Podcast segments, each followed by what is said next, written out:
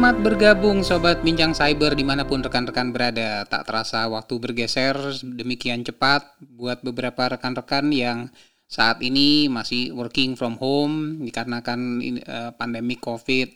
Ya saya hanya bisa menyemangati uh, Kita nantinya pasti akan melalui ini semua dan menjadi yang lebih baik. Kemudian pada malam hari ini episode podcast Bincang Cyber masih kita membahas ada kaitan dengan ya, working from home, tapi dalam sudut pandang enterprise. Ada satu atau mungkin beberapa masukan yang kami terima, katanya cyber security team tuh boleh dikatakan dalam situasi seperti ini, mereka nggak mengenal istirahat. Bahkan boleh dikatakan intensitasnya itu semakin tinggi.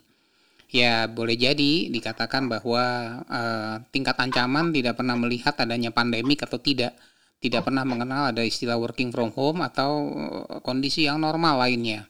Ancaman atau cyber security threat tetap bisa terjadi pada perusahaan kapan pun, bahkan intensitasnya malah bisa jadi semakin meningkat ketika seseorang sudah uh, bekerja remote dari tempat lain, artinya dia punya visibilitas akan terbatas. Nah, malam ini kita akan bicara tentang Security Operation Center.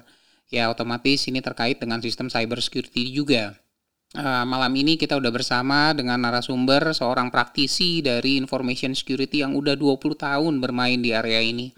Jadi luar biasa ekspertisnya. Sehari-hari beliau adalah uh, seorang manajer dari uh, sistem engineering dari Palo Alto Network yang berbasis di Jakarta.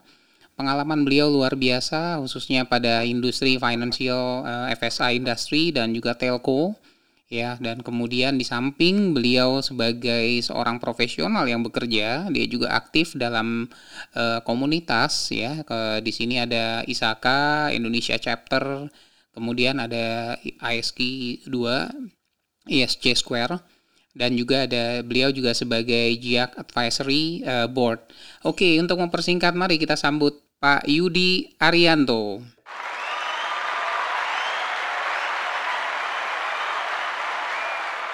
Halo Pak Yudi, apa kabar? Halo Pak Faisal, kabar baik. Bagaimana kabar Pak Faisal? Wah, kabar baik nih. Cuman kayaknya sekarang semuanya lagi bingung, semua working from home nih Pak ya. Uh, yang di kantor biasanya sekarang working from home. Katanya yang lebih menderita karena orang cyber security nih Pak. Iya nih Pak, ya sama Pak. Kita juga working from home Ya, memang di dalam kondisi seperti working from home seperti Bapak bilang tadi, uh, hacker itu tidak uh, stop bekerja ya, pasti uh, dia menggunakan apa uh, kesempatan uh, dalam dalam hal ini pandemik corona ini ya. Bahkan saya banyak baca juga uh, karena ada pandemik ini ya hacker mulai tuh membuat satu uh, campaign-campaign uh, malware gitu ya yang terkait virus corona, Pak. Ya. Jadi malah bukannya mereda ya, tapi malahan justru mencari celah. Jadi memanfaatkan kekalutan yang dialami oleh publik ini untuk memberikan serangan-serangan baru, begitu Pak Yudi ya? Betul, betul. Iya. Nah, kalau kita baca-baca nih ya, uh, di beberapa thread uh, report ya, ada tuh uh, apa uh, uh, ancaman di mana uh, hacker-hacker ini dia menggunakan uh, apa namanya domain virus corona gitu ya uh, dan uh, memasukkan informasi yang uh, pen, apa informasi yang menarik. Misalkan uh, orang ingin tahu nih misalnya penyebaran virus corona ini uh, sampai saat ini secara live seperti apa. Nah uh, ada tuh satu website yang memuat uh, apa live penyebaran virus corona ya uh, salah satu university namanya John Hopkins University. Nah mereka uh, memberikan tuh uh, real time map ya penyebaran virus corona di seluruh dunia. Nah ini dimanfaatkan oleh uh, uh, hacker gitu ya uh, tentunya dia mengambil uh, live map dari uh, John Hopkins ini, kemudian di uh, apa di customize lagi sama dia sehingga uh, menarik buat orang-orang untuk uh, apa mencari informasi yang yang live gitu ya. Padahal uh, di dalamnya sudah ada uh, virus atau malware ya yang nantinya akan menginfeksi komputer uh, korban itu sendiri. Berarti sebenarnya dia tuh mencari titik lengah ya Pak ya. Jadi pada saat orang lagi fokus-fokusnya kepada COVID, dia nggak pikirkan lagi masalah hacker. Begitu dia dapat link ya, dia berasumsi bahwa link itu valid. Betul Pak. Jadi uh, orang kan tidak menyangka ya karena dalam uh, kondisi seperti ini uh, orang mau cari informasi, begitu ada apa link yang diberikan mungkin disebarkan orang uh, dengan mudah ya klik linknya uh, kemudian mendownload sesuatu sehingga uh, menginfeksi kan ya. Nah tentunya hacker tujuannya kan untuk uh, memperluas jangkauan dalam hal ini penyebaran uh, malware ini sehingga dia bisa mendapatkan kontrol pada banyak mesin-mesin yang ada di seluruh dunia ya. Dengan begitu dia bisa uh, apa merencanakan uh, apa kegiatan berikutnya entah itu uh, merusak sistem organisasi lain atau perusahaan lain ya atau mengambil data uh, banyak banyak sekali ya banyak sekali yang bisa dilakukan apabila komputer korban itu sudah terinfeksi dengan malware tersebut. Nah ini ini cukup cukup menarik ini Pak Yudi kalau saya iya. tangkap yeah. bahasan jadi campaign yang ada sekarang ini dipakai ya tadi ada kata-kata -huh. campaign malware dan lain sebagainya Pak Yudi. Ini kalau kita katakan -huh. mungkin uh, diskusi kita kan malam ini kita bicara tentang uh, eh, SOC Pak ya Security Operation Center mungkin oh, yeah. boleh dijadikan itu mungkin bisa kita anggap itu sebagai salah satu upaya perusahaan untuk bagaimana mereka bisa melakukan preventative approach ya Uh, Betul. Nah ini sekarang boleh nggak Pak sharing nih ke kita kita ini sebenarnya definisi SOC itu secara umum uh, dan praktikal itu apa kira-kira Pak Yudi? Oke, jadi menurut saya ya definisi SOC atau Security Operation Center uh, eh, SOC adalah suatu unit kerja yang terpusat ya, dia memiliki beberapa komponen ya, people-nya, prosesnya, teknologinya ya, yang secara terus-menerus ini harus memonitor, kemudian memperbaiki kondisi postur keamanan dari suatu organisasi, dan juga dia harus melakukan pencegahan, ya, pendeteksian, kemudian menganalisa juga dan uh, juga ini merespon terhadap insiden cyber security yang ada termasuk tadi uh, penyebaran uh, campaign malware baru kan. Nah, um, tentunya besar kecil SOC ini ya sangat tergantung dari kebutuhan uh, masing-masing uh, organisasi ya. Ada SOC yang mungkin ya hanya satu orang gitu ya. Ada yang mungkin lima orang, ada yang uh, menggunakan shift ya, mungkin dalam 24 jam ada shift sampai tiga kali ya. Uh, jadi ini sangat tergantung dari uh, kebutuhan organisasi itu sendiri gitu loh. Nah, okay. tapi ada juga yang menggunakan jasa pihak ketiga ya, misalnya ada yang uh, menjual jasa managed security services ya atau managed FOC dan lain-lain. Jadi uh, tapi ya uh, kalau dilihat dari organisasi, SOC ini uh, ada di mana sih posisinya ya? Biasanya berbeda-beda juga di tiap organisasi ya. Kadang uh, eh, SOC ini bisa untuk organisasi yang sudah sangat uh, mature ya, practice cybersecurity-nya biasanya ada di bawah satu CISO ya, CISO office gitu ya, yang bertanggung jawab terhadap uh, mungkin direktur IT atau CIO-nya gitu ya. Nah, tapi uh, juga ada yang terpisah dari uh, apa namanya. Jadi jadi bisa juga dia uh, di dalam IT operation gitu ya. Nah, uh, itu ada plus minusnya. Mungkin nanti kita bisa discuss lebih jauh untuk okay. plus minusnya. Nah, ya. mungkin kalau kita sebelum sampai ke situ, berarti ke yang bisa diambil kesimpulan bahwa pekerjaan SOC itu uh, secara umum ada yang preventatif, mungkin before ya, pre gitu, uh -huh. atau mungkin pada saat insiden dan kemudian post insiden atau gimana kira-kira Pak Yudi kalau dari lihat tiga tahapan tadi? Betul. Jadi uh, idealnya uh, satu organisasi itu harus punya mindset pencegahan dulu, prevention dulu ya. Uh, fokus di preventionnya juga ya. Nah, apa yang kita bisa prevent ya kita prevent, ya kan. Kemudian uh, kedua pendeteksian. Nah, pendeteksian ini kan butuh uh, banyak uh, skill juga di sana ya, dan teknologinya juga uh, harus uh, dilihat ya karena apa yang tidak bisa di prevent, berarti kan kita harus mencari cara bagaimana uh, mendeteksi gitu ya uh, apa keanehan-keanehan gitu ya anomali di uh, jaringan gitu ya uh, yang bisa ditangkap oleh uh, tools deteksi yang dimiliki gitu loh.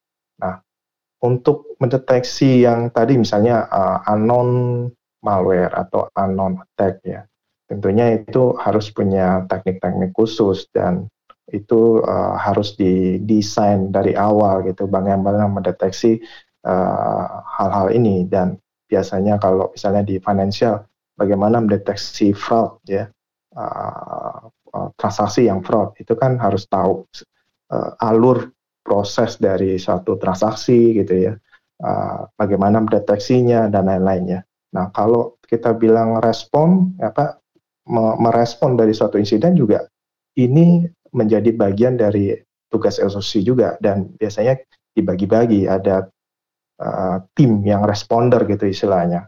Dia harus mungkin uh, misalnya ya uh, dia harus uh, ke site-nya untuk uh, melihat uh, di mesinnya ada apa saja. Jadi on-site forensik gitu misalnya ya. Melihat apa yang terjadi di sistem itu kemudian uh, artefaknya ya bukti-buktinya harus dilihat.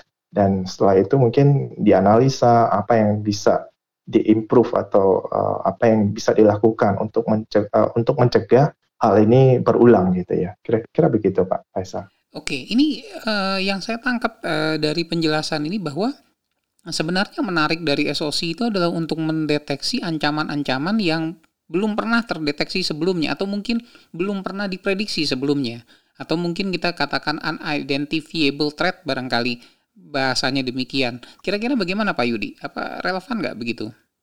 Betul. Jadi uh, fungsi SOC itu tidak hanya apa istilahnya mendeteksi uh, uh, ke apa namanya insiden atau alert-alert yang kita sebut uh, alert yang sudah dicegah, sudah di prevent misalnya uh, ada banyak tools perangkat security, IPS, firewall, ya semuanya kan bekerja tuh.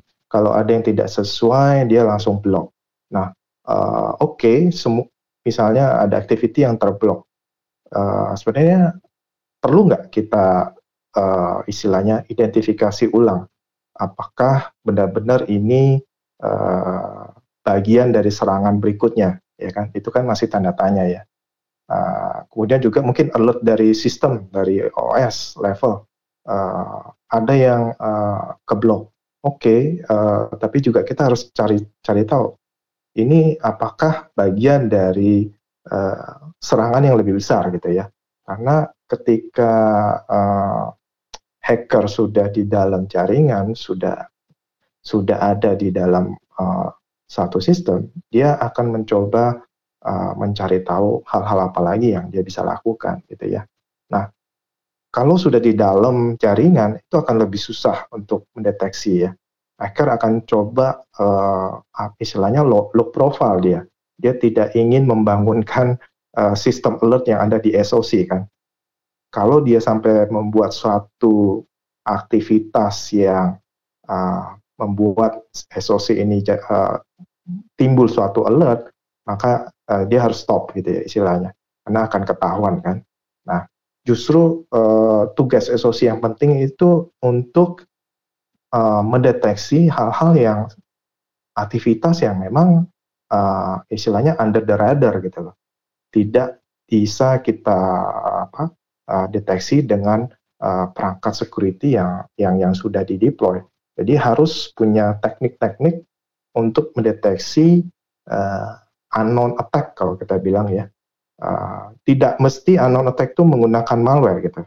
bisa juga uh, unknown attack itu menggunakan tools-tools yang sudah ada di sistem itu sendiri.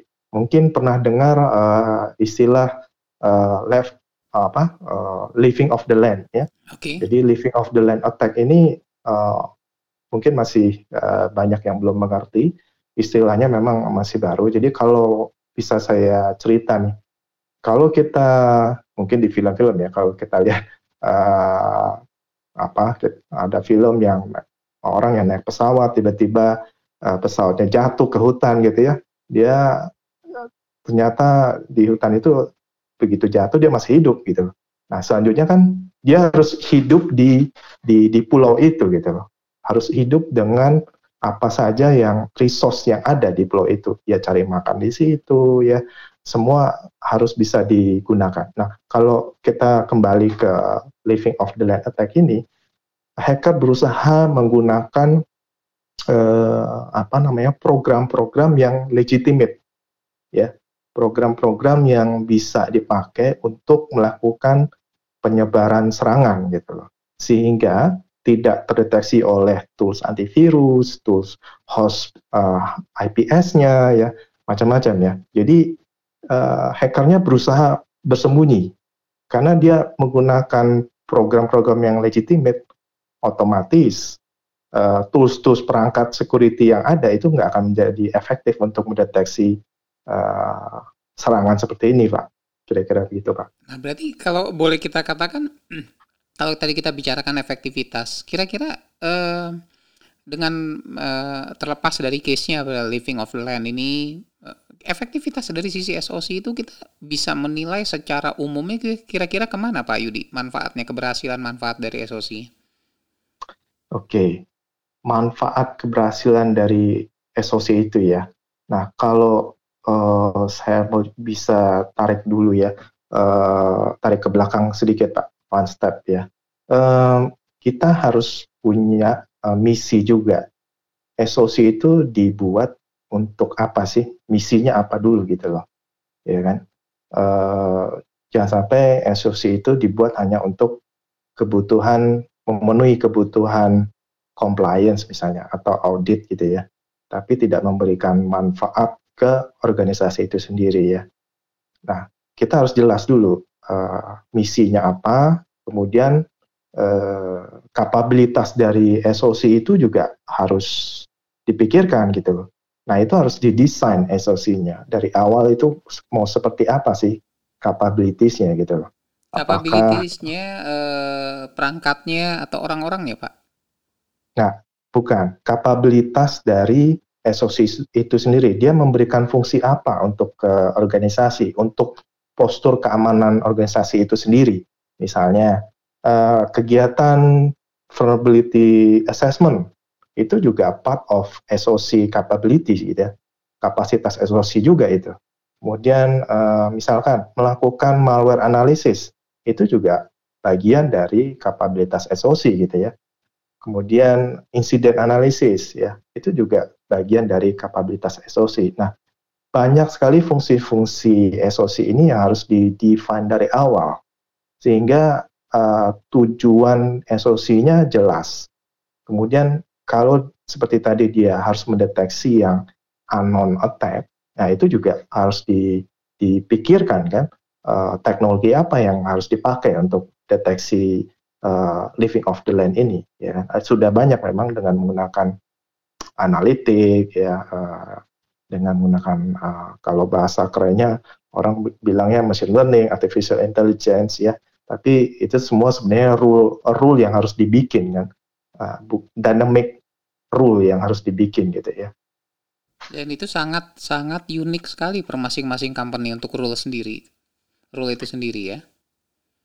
Nah, betul Pak. Jadi uh, rule yang dibuat itu harus sesuai dengan uh, environment organisasi itu sendiri ya karena masing-masing organisasi kan unik ya betul uh, dan kebutuhannya beda-beda gitu loh kita tidak bisa bikin satu rule uh, satu rule yang mungkin nanti di apply ke semua organisasi belum tentu belum tentu sama gitu loh Oke, ini satu hal yang menarik ya Pak ya. Jadi boleh dikatakan tadi ada variasi-variasi yang ditemukan pada saat di lapangan. Barangkali ada metode undetected yang ya kalau saya katakan kalau kayak antivirus itu kan udah signature base ya. Jadi kalau udah dikirimin antivirusnya, model datanya dia bisa tahu kalau penyerangan ini berarti masuk kategori virus apa barangkali. Sementara SOC tersebut lebih bersifat dynamic ya. Jadi uh, serangan-serangan yang masuk itu mungkin di awal belum terdeteksi sebagai sebuah pattern kalau yang mm -hmm. saya tadi tangkap dari penjelasan Bapak, itu dilakukan terpisah-pisah, apalagi tadi living of the land ya, berarti dia pakai tools-tools yang uh, yang ada aja gitu ya untuk survive supaya dia bisa melakukan uh, apa ya scanning atau penyerangan lateral yang mungkin ah, betul lateral movement ya berarti kita angkat di sini hmm. berarti lateral yeah. movement yang pada saat dia udah masuk itu dilakukan lateral movement nah itu sebagian uh, sebagai bagian daripada uh, kinerja dari si SOC tersebut ya Sementara tadi Pak Yudi mention di awal bahwa untuk menilai keberhasilan SOC tergantung daripada misinya di awal. Sementara kadang-kadang orang awam berpikir bahwa bukan misinya secara umum hanya untuk bagaimana membuat tingkat keamanan perusahaan menjadi maksimal. Atau jangan-jangan ada misi lain yang lebih spesifik kepada industri itu Pak Yudi. Iya Pak, jadi misi SOC itu sangat penting ya. Tidak hanya uh, eh, SOC itu dibuat tidak hanya untuk uh, mendeteksi adanya unauthorized access misalnya ya, tapi juga uh, di define juga sih. Nah itu spesifik tugasnya itu harus harus jelas gitu dan uh, itu juga harus dari uh, level manajemennya top levelnya gitu ya dari Berarti ada keterlibatan ada gitu. keterlibatan gitu. lah ya dari sisi top level hmm. manajemen sendiri. Nah, iya, karena si levelnya harus tahu oh fungsi SOC ini buat saya nih sebagai CIO misalnya sebagai CEO apa gitu loh. Misalnya mengurangi uh, transaksi fraud atau ya atau uh, ya mengurangi uh, istilahnya uh, bypass sistem gitu ya. Nah itu juga uh, uh, salah satu misi gitu ya. Dan sampai tidak jelas gitu tujuan dari SOC ini dan akan menyia-nyiakan resources uh, yang budget, ada. resource yang sudah di di apa di dirancangkan gitu kan sayang gitu ya. Betul betul. Wah ini luar biasa nih Pak. Ini banyak uh, kita dapat masukan banyak nih. Tapi eh, begini Pak Yudi, ada satu hal yang menarik kalau kita tadi bicara tentang misinya atau mungkin eh, objektifnya dari sisi SOC. Apakah setiap dari beberapa industri ya, kita tahu di Indonesia pasti kan nggak cuma satu industri jenisnya ya. Apalagi kalau tadi saya hmm. katakan mungkin Bapak memiliki pengalaman banyak di FSI dan Telco. Ini kira-kira hmm. kalau dari dua industri ini aja, itu apakah mereka memiliki visi atau misi deh, misi sendiri-sendiri uh, yang berbeda untuk uh, bagaimana menurut mereka idealnya SOC itu seharusnya seperti apa. Uh, dan itu sangat spesifik masing-masing industri atau umum atau bahkan malah spesifiknya per masing perusahaan, Pak Yudi. Uh, masing-masing industri justru uh, berbeda-beda dan uh, tiap uh, organisasi juga akan slightly akan berbeda sih Pak, ya kan. Uh, karena environmentnya pastinya berbeda, aplikasinya berbeda ya, uh, infrastrukturnya, teknologi yang dipakai berbeda ya. Jadi uh, akan sangat-sangat unik ke organisasi itu sendiri gitu loh. Misalnya kalau kita bilang uh, cerita di financial services gitu ya, uh, mereka punya sudah jelas mereka mau deteksi misalnya uh, katakanlah uh, di sisi mobile banking atau internet banking bagaimana mendeteksi uh, apa namanya jangan sampai ada uh, malware yang bisa menyerang uh, usernya gitu pengguna internet banking gitu ya nah itu ada teknik-teknik khusus dan uh, kemudian di sistem mereka sendiri di data centernya gitu ya, ya tentunya kan arsitektur arsitektur sistem banking berbeda gitu loh. Tiap-tiap bank berbeda gitu. Jadi nggak bisa disamakan. Dan mungkin di industri seperti telco, apalagi akan sangat beda lagi. Uh, apa sistem yang ada di telco jauh lebih kalau boleh dibilang jauh lebih kompleks ya. Mereka ada di uh, radio network gitu ya, ada di billing, ada istilah uh, OSS, BSS ya. Uh, jadi networknya akan lebih luas sekali gitu loh dan uh, banyak variasi serangan yang bisa dilakukan gitu loh. Dan itu harus di, dipikirkan dari awal ya. Serangan seperti apa yang bisa uh, menyerang satu telco gitu atau mobile mobile operator dalam hal ini gitu ya. Misalnya bisa nggak saya top up atau beli pulsa gitu ya tanpa melakukan transaksi? Nah itu kan uh, sangat-sangat detail sekali dan uh, sistem yang saling berkaitan itu banyak sekali gitu ya. Mulai dari billingnya dari uh, sistem OSS-nya terus koneksi ke banknya ya kan? Banyak macam di situ ya. Jadi berbeda-beda pak. Oke. Okay. ya. Kalau kalau ya ya kebanyakan orang beranggapan bahwa yang namanya SOC itu ngurusin hacker namanya ngurusin hacker mungkin berpikir pada pattern-pattern yang tertentu. Misalnya dia melakukan penyerangan pen testing dan lain sebagainya. Tapi dari uraian Bapak yang barusan ini saya melihat bahwa sebenarnya deteksi SOC juga nggak hanya terbatas pada aktivitas uh, internet tapi lebih kepada bisnis prosesnya. Demikian ya Pak ya. Jadi dianalisa juga alur bisnisnya itu valid apa enggak tadi begitu ya Pak saya tangkap dari telco tadi penjelasan Bapak. Betul jadi kita harus ngerti proses prosesnya. Uh, dan itu ya itu yang sebenarnya membuat kenapa SOC tersebut harus punya misi di awal sehingga klasterisasi atau pembentukan objektif ke depan seiring dengan SOC tadi beroperasi itu betul-betul inline dengan tujuan bisnis. Jadi bukan hanya sekedar udah deh kamu jalanin make sure nggak ada hacker masuk gitu. Tapi dia nggak punya objektif siapa yang mau dianalisa gitu ya. Jadi mungkin nanti terkesan ada orang menyebut kadang-kadang wah ini tim tim deteksinya seperti kayak orang kesannya mencari-cari masalah gitu.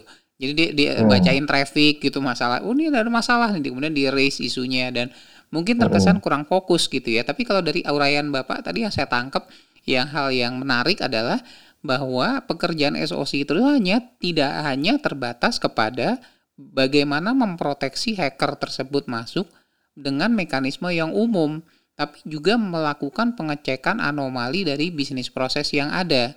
Dan itu sesuai dengan misinya di awal ya Pak Yudi ya.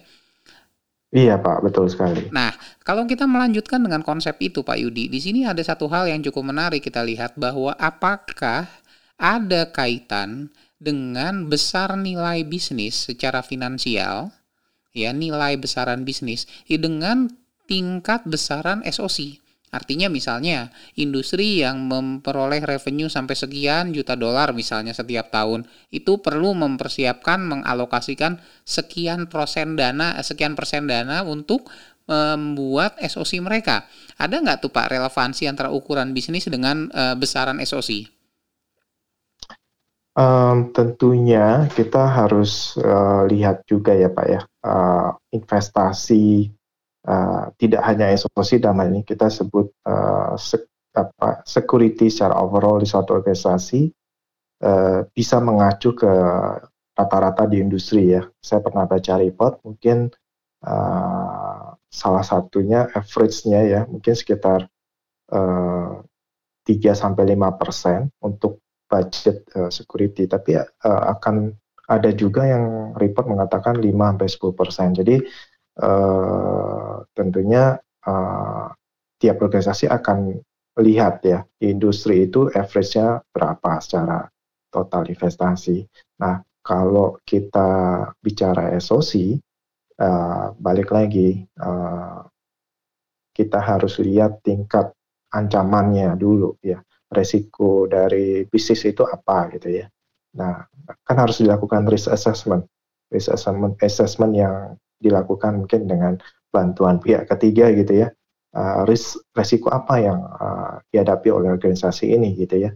Nah, nanti baru diturunkan dari situ. Oke, okay, resikonya ini uh, uh, dari sisi SOC harus uh, melakukan apa. Nah, baru di define oke okay, untuk membuat SOC yang seperti ini dengan tujuan ini uh, butuh resource seperti apa, orangnya jumlah berapa, skillnya skillnya seperti apa, teknologinya seperti apa. Nah itu kan butuh pendalaman lagi itu dan baru ditentukan gitu budgetnya gitu ya.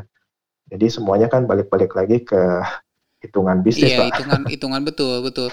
Ya boleh dikatakan uh, harga gembok nggak boleh lebih mahal daripada aset yang ada dilindungi dari gemboknya itu mungkin ya kalau kita katakan. iya iya. Ya ada harus beberapa sesuai. harus sesuai dengan dengan dengan alokasi. Tapi ya ada beberapa tantangan juga yang saya coba apa namanya uh, saya dapat info juga ya trade apa tingkat ancaman itu kan sangat dinamis ya Pak Yudi. Jadi artinya bisa mengalami per, uh, pertam, uh, kenaikan, bisa mengalami penurunan kayak yang sekarang-sekarang ini aja deh kita misalnya ada kasusnya dari Covid misalnya lagi pandemik. Tadi di awal Pak Yudi mention bahwa hacker memanfaatkan itu untuk melakukan penyerangan dengan membuat uh, pengiriman misalnya ada email yang atau mungkin ada link atau apa pun itu yang mungkin ketika orang mengakses tiba-tiba berbahaya buat dia sendiri misalnya. Nah, itu kan berarti kondisinya sangat amat dinamis. Buat beberapa orang melihat bahwa ini jangan-jangan e, biaya investasi SOC ini nggak seluruhnya mengacu kepada tingkat aset yang dilindungin, tapi lebih kepada barangkali e, ada pemikiran e, liability atau tanggung jawab yang mesti dibayarkan oleh perusahaan barangkali ya seperti itu. E, kalau secara umum kita melihat cocok nggak sih kalau hal itu juga dijadikan satu pertimbangan untuk bagaimana SOC tadi eh, dibiayai gitu? Berapa alokasi yang tadi Bapak bilang ada tiga persen, ada lima persen, ada yang lima persen sampai 10%. Nah, definisi hmm. dari eh, angka-angka itu maksud saya apakah itu statik setiap tahunnya? Misalnya perusahaan A, PTA eh, atau bank namanya A lah misalnya kita sebut. Nah, bank itu misalnya mengalokasikan tiga persen misalnya. Uh, tapi dia kayak kartu mati gitu ya, udah mantap hanya hmm. tiga persen aja seumur-umur gitu. Atau dia hmm. mengalami deviasi Pak Yudi setiap periode tertentu. Oh, oke. Okay. Jadi kalau menurut saya sih uh, yang saya maksudkan mungkin saya luruskan juga ya 3 sampai 5 persen itu mungkin dari total budget IT ya. Nah, untuk SOC-nya mungkin uh, akan dibagi-bagi lagi kan, nggak hanya SOC kan ya, ada mungkin tools lain yang harus di uh, invest gitu ya. Uh, tentunya uh, kalau kita balik ke pertanyaan Bapak tadi, apa jenis investasinya itu akan apakah akan berubah-berubah atau tetap aja? Nah ini balik lagi ini kan harus di bicarakan di level uh, manajemennya ya, di si levelnya gitu. Tiap tahun mungkin ada spesifik uh, misi yang harus diemban oleh tim security-nya. Nah, uh, tentunya kan berdasarkan prioritas gitu ya, prioritas mana yang harus didahulukan gitu loh, terkait dengan uh, security-nya gitu loh. Misalkan mereka mau launching satu uh, produk atau aplikasi gitu ya. Misalkan uh, apalah uh, di fintech company gitu ya.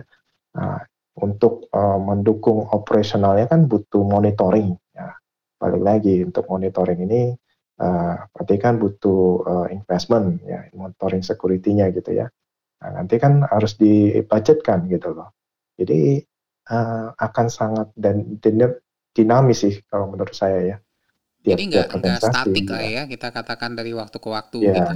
betul. Karena trend kan terus berubah pak. Betul. Tiap tahun pasti ada yang uh, baru perubahan-perubahan kan? gitu ya, nggak statis gitu ya. Dan kita harus bisa mengejar uh, apa yang uh, trend yang terbaru gitu kan. Harus tahu nih pendeteksinya seperti apa. Harus in, harus mungkin hire consultant gitu untuk uh, merubah cara deteksinya atau uh, merubah teknologinya. Nah, itu kan dinamis sekali gitu tiap tahunnya ya.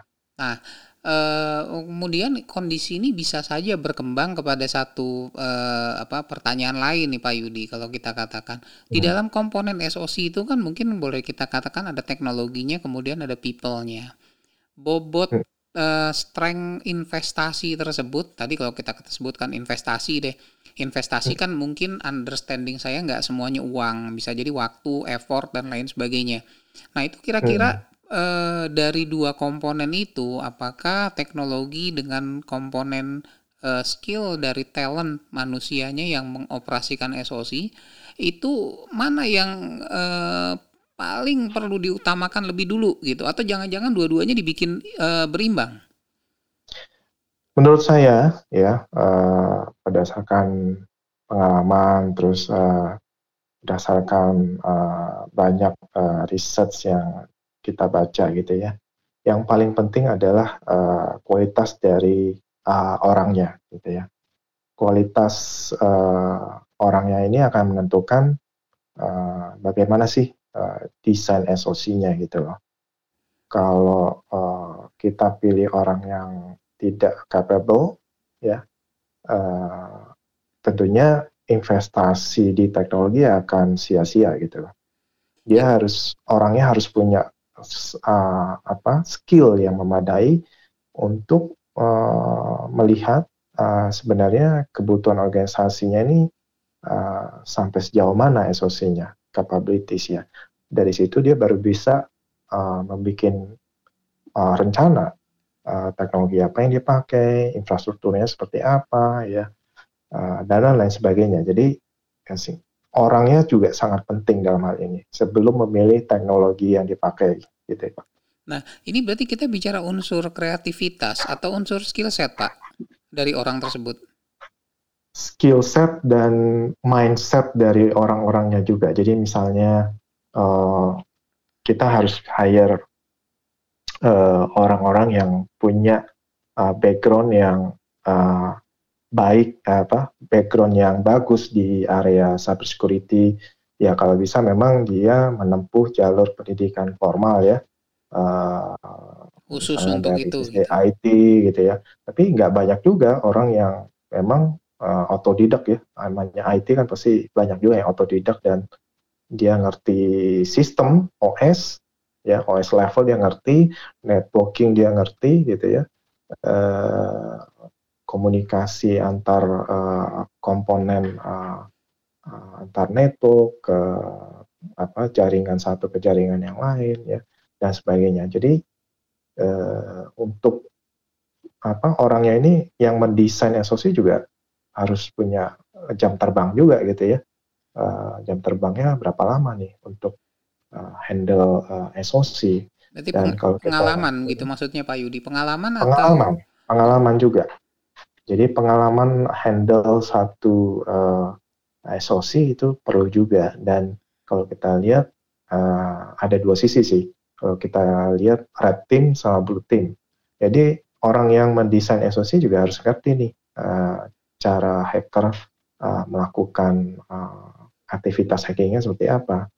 Nah, di lain sisi, di satu sisi yang lain, blue team itu kan dia harus mendefend.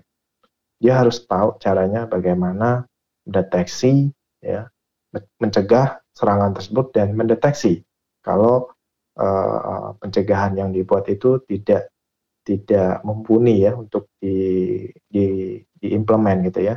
Jadi kombinasi pengalaman red di red team sama blue team itu akan membantu uh, tim SOC ini untuk lebih baik di di ke depannya gitu. Output yang akan diberikan jadi individunya harus punya pengalaman berimbang kali pak dari dua area itu. Iya betul. Betul pak. Oke. Nah uh, ini satu hal menarik dan saya rasa ini bisa jadi satu hal yang uh, take away juga nih untuk para pendengar uh, podcast episode ini. Ini kira-kira kalau ya. kita bicara human resources Pak ya, uh, mungkin dari pengalaman Bapak nih kalau tiba-tiba nih sekarang ini dari uh, orang yang mendengarkan episode kali ini nih uh, sangat terinspirasi oleh Pak Yudi nih, terus dia pengen jadi SOC juga, pengen belajar SOC. Kira-kira langkah-langkah awal apa sih Pak yang uh, perlu dia misalnya nih kalau dia tertarik Wah, saya jadi tertarik nih komentarnya Pak Yudi Arianto barusan uh, tentang SOC. Saya pengen loh jadi SOC team member uh, terus dia mau belajar gitu. Nah ada dua pak. Yang pertama apa yang dia perlu lakukan kalau misalnya sebagai langkah awal aja ya gitu. Dia untuk mulai hmm. masuk ke situ. Kemudian yang kedua kira-kira dia butuh berapa lama untuk mem mempersiapkan keilmuannya dia sebelum dia dianggap layak untuk bisa tergabung dari SOC Team? Oke. Uh, menurut saya kalau kita bicara misalnya, uh, katakanlah junior analis gitu ya, analis level 1 ya, uh, mungkin tertarik untuk jadi tim analisnya, uh, mungkin yang pertama yang saya sarankan adalah, uh, orangnya harus ngerti, uh, sistem administration, ya, bagaimana operate satu, uh, server, uh, entah itu workstation atau uh, server ya, berbagai OS ya, Windows, Linux ya, Mac OS, dia harus tahu. Dan uh, juga uh, belajar bagaimana cara melakukan penetration testing gitu ya. Nah itu harus tahu. Kemudian uh, belajar bagaimana cara melakukan hardening. Artinya hardening ini kita tutupin celah-celah uh, uh, default setting dari operating system itu. Nah, dari situ dia akan punya gambaran uh, bagaimana uh, apa uh, uh, celah-celah yang bisa terjadi ketika uh, hacker mau masuk ya. Kemudian juga network uh, skill di networking dan security-nya itu juga dia harus ngerti bagaimana cara TCP/IP bekerja ya, bagaimana uh, paket itu lewat dari satu router ke router yang lainnya gitu ya. Jadi harus ngerti juga itu. Dan mungkin satu tahun saya rasa bisa belajar ya kalau dipadatkan.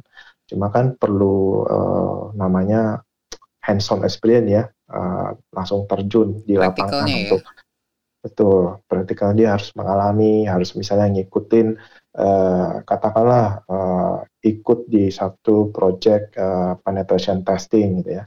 Nah dari situ dia akan belajar, oh uh, sistemnya saya bisa tembus.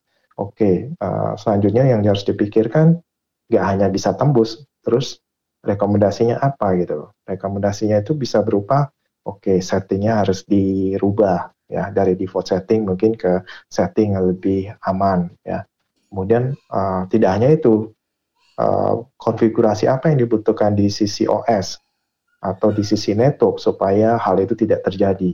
Jadi dia harus punya mindset tidak hanya di sisi uh, red team tadi ya, dia harus dia harus ngerti bagaimana si hacker bekerja, tapi dia juga dia harus punya pengetahuan bagaimana cara defend-nya gitu. Nah itu akan itu menjadi kombinasi yang sangat uh, baik uh, untuk menjadi seorang uh, SOC. analis di ya analis di SOC pak. Kira-kira. Uh, ada satu pertanyaan juga nih uh, saya juga sering dapat. Kira-kira kalau untuk dari SOC member tersebut lebih menekankan kepada sertifikasi atau experience?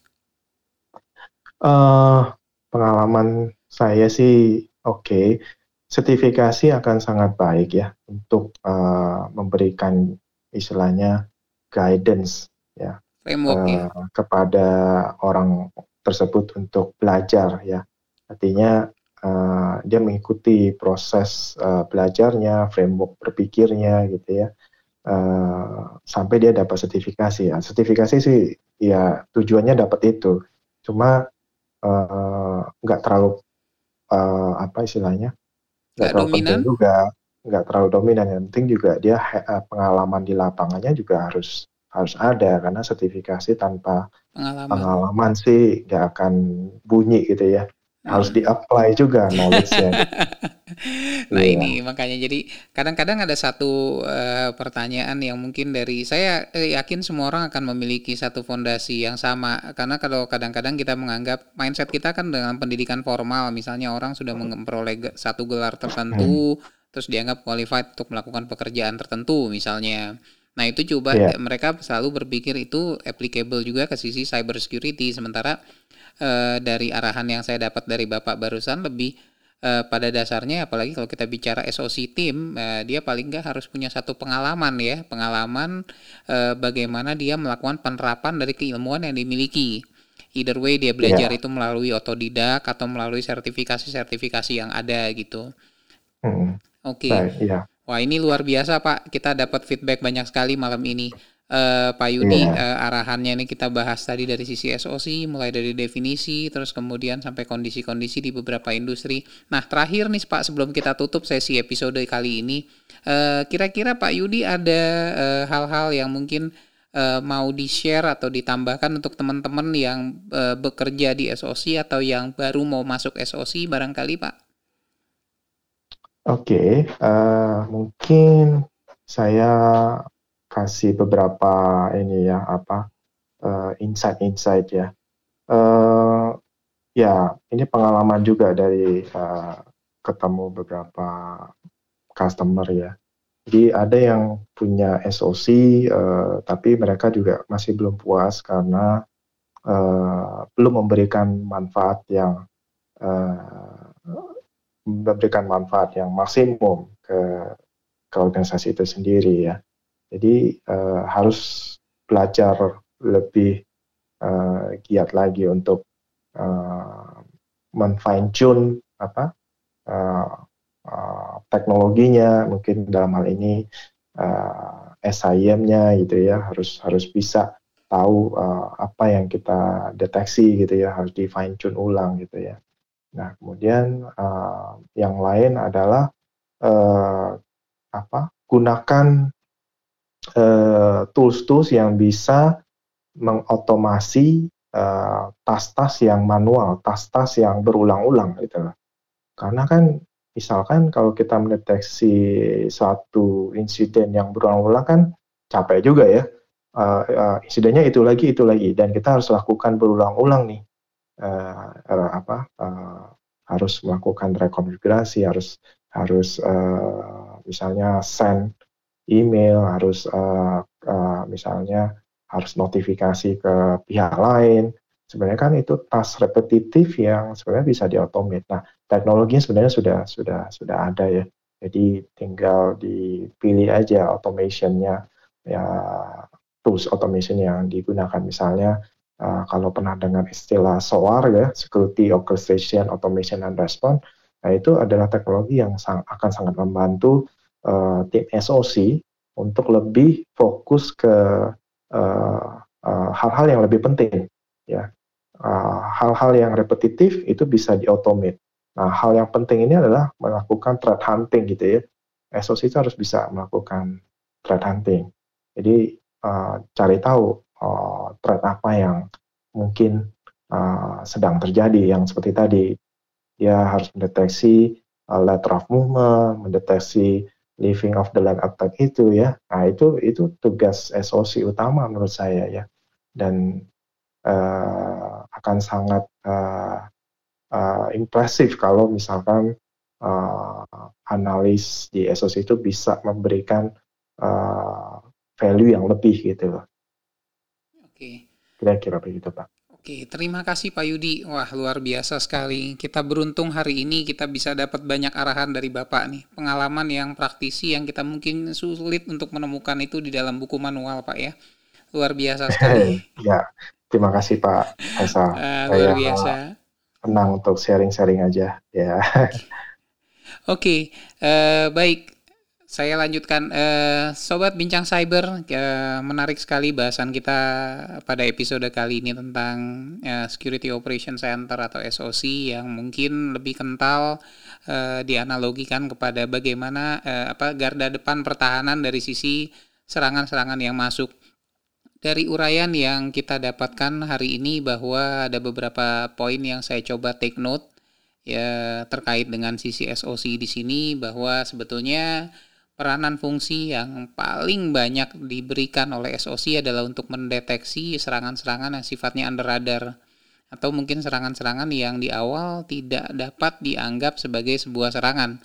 Tapi kalau dikumpulkan, lama-kelamaan kita bisa mempelajari bahwa ini adalah tipikal sebuah serangan. Hacker uh, atau pihak yang menyerang ke dalam sistem, kalau tadi Pak Yudi mengutarakan ada satu istilah living of the land, ketika dia berhasil masuk ke satu layer tertentu dari sisi pertahanan, dia akan berusaha survive dengan memanfaatkan tools-tools yang ada di dalam area tadi. Nah, tools-tools tersebut ya mungkin boleh kata boleh dikatakan uh, bukan merupakan tools hacking, Tapi aktivitas-aktivitasnya jika digabungkan bisa menjurus kepada aktivitas yang sifatnya melakukan uh, penyerangan. Nah, ada lagi hal yang menarik di sini yang kita coba yang kita dapatkan bahwa kapabilitas SOC itu sangat amat ditentukan oleh tujuan awal di mana SOC tadi dibuat.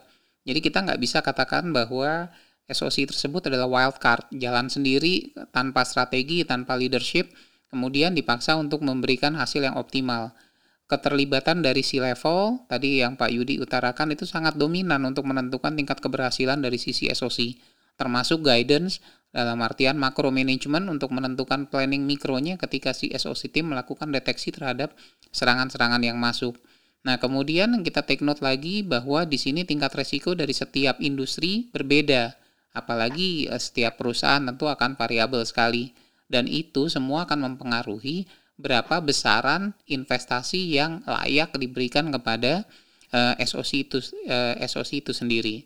Nah, investasi yang tadi diturunkan oleh perusahaan masuk ke berbagai budgetnya IT, kemudian diambil sekian persen, tadi ada 3 sampai 5 persen, ada yang 5 sampai 10 persen. Itu sifatnya dinamik. Jadi tidak statis dari tahun ke tahun itu pasti akan mengalami perubahan-perubahan atau deviasi-deviasi. Nah, itu semua ditentukan oleh terjadinya perubahan e, ancaman yang menimpa industri atau perusahaan tersebut secara spesifik.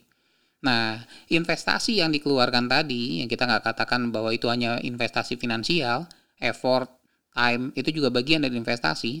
Nah, itu ternyata lebih sangat diharapkan itu mempengaruhi dari sisi skill set orang yang mengoperasikan SOC. Tadi Pak Yudi mention e, beberapa hal yang mungkin uh, perlu untuk diambil oleh seseorang yang ingin masuk ke dalam uh, atau menjadi bagian daripada SOC operation atau kita sebut tadi atau ada istilah tadi dari Pak Yudi itu analis. Nah, ini semua pada akhirnya brainware orang yang mengoperasikan SOC tersebut itu akan menentukan pada akhirnya efektivitas daripada SOC tadi dalam beroperasi. Tentunya peranan manajemen, industri, dan pemerintah Eh, menjadi satu kesatuan untuk bisa mempreventatif uh, ancaman yang masuk tidak hanya saat ini tapi juga untuk waktu-waktu ke depan. Oke, uh, demikian saya uh, dan Pak Yudi. Terima kasih loh Pak Yudi, udah banyak berbagi. Ya, terima kasih Pak Faisal. Ada, uh, terima kasih juga rekan-rekan semua yang sudah mendengarkan. Oke, uh, baik. Sobat Bincang Cyber, kita sudah sampai di akhir episode kali ini dengan diskusi yang menarik. E, jika ada pertanyaan, boleh langsung ditanyakan nanti ke dalam blog situs resmi dari Bincang Cyber di https bincangcyber.id. Nanti pastinya akan dijawab langsung oleh narasumber. E, kalau ada pertanyaan-pertanyaan lain yang saya yakin makin masih banyak pertanyaan-pertanyaan yang akan eh, rekan-rekan berikan kepada kami. Baik, eh, demikian saya Faisal Yahya sebagai host Bincang Cyber dan Pak Yudi Arianto sebagai guest kita malam ini undur diri dan terima kasih atas eh, perhatian sobat sekalian dan sampai bertemu pada episode-episode Bincang Cyber selanjutnya.